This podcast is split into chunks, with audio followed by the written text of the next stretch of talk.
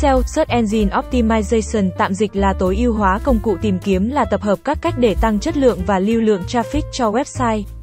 SEO website sẽ làm tăng từ hạng của từ khóa trên trang kết quả tìm kiếm SERPs thường là Google ở thị trường Việt Nam. Nói đơn giản là SEO sẽ giúp bạn lên top Google mà không cần bỏ tiền. Tuy lợi ích của SEO là vậy nhưng quá trình làm SEO vô cùng phức tạp. Bạn không thể có thứ hạng cao ngay như chạy quảng cáo, nó đòi hỏi một thời gian tối ưu rất lâu để có thể có thứ hạng cao như vậy. SEO Google là thực hiện công việc SEO trên trang tìm kiếm Google. SEO Google là ý chính khi nói về SEO. SEO Facebook là tối ưu hóa công cụ tìm kiếm Facebook. Cách làm SEO Facebook thì không phức tạp như Google. Tuy nhiên bạn không thể kiểm soát quản lý và đánh giá. Vậy nên thường ít ai làm SEO Facebook mà chỉ có tối ưu Facebook để mong nhận lại được càng nhiều traffic càng tốt. SEO YouTube sẽ mang lại chuyển đôi và YouTube mang lại traffic cực kỳ tốt. Tuy nhiên làm SEO YouTube cũng quá phức tạp và đòi hỏi quan trọng nhất là nội dung video. Nhiều người đang không biết rốt cuộc làm SEO là làm gì. Thì dưới đây sẽ là một số công việc phổ biến mà SEO thường làm.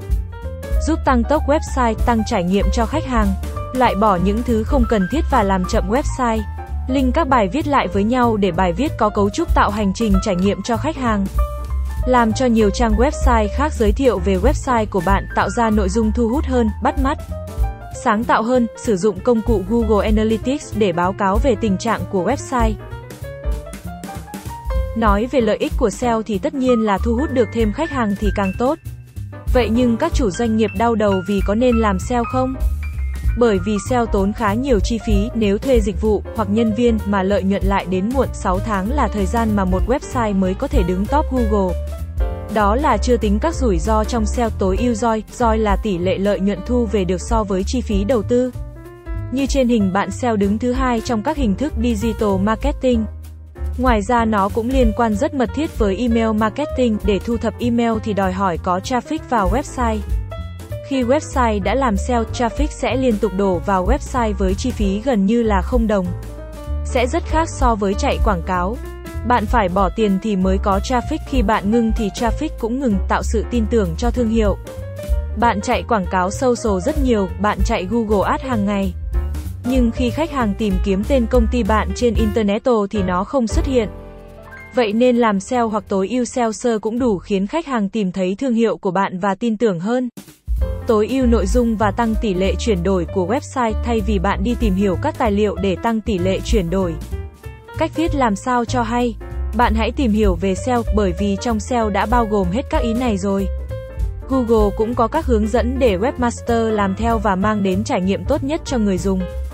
Phục vụ cho nhu cầu digital marketing khác, bạn chạy ad thì cũng chỉ tập trung vào trang bán hàng. Còn bạn SEO website để tạo ra nội dung hữu ích cho người dùng. Từ đó xây dựng các phễu marketing để biến họ thành khách hàng. Sau khi có dữ liệu của khách hàng tiềm năng nhờ SEO, bạn áp dụng nó vào email marketing, bạn áp dụng vào PPC. Bạn dùng mobile marketing. Lợi ích thì đơn giản, ai hiểu SEO là gì thì cũng thấy lợi ích của nó.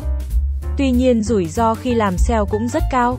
Vậy đó là những điều gì mà khiến nhiều doanh nghiệp còn trần trừ khi đầu tư vào SEO, rủi ro khi thuê dịch vụ. Dịch vụ SEO thì có rất nhiều, tuy nhiên mỗi ngành có đặc điểm khác nhau. Nhiều khi SEO ngành A thì thành công nhưng ngành B thì Google lại có cách benchmark khác vậy nên thất bại. Bạn chi tiền để thuê dịch vụ nhưng thất bại thì sẽ tốn thời gian và tiền của.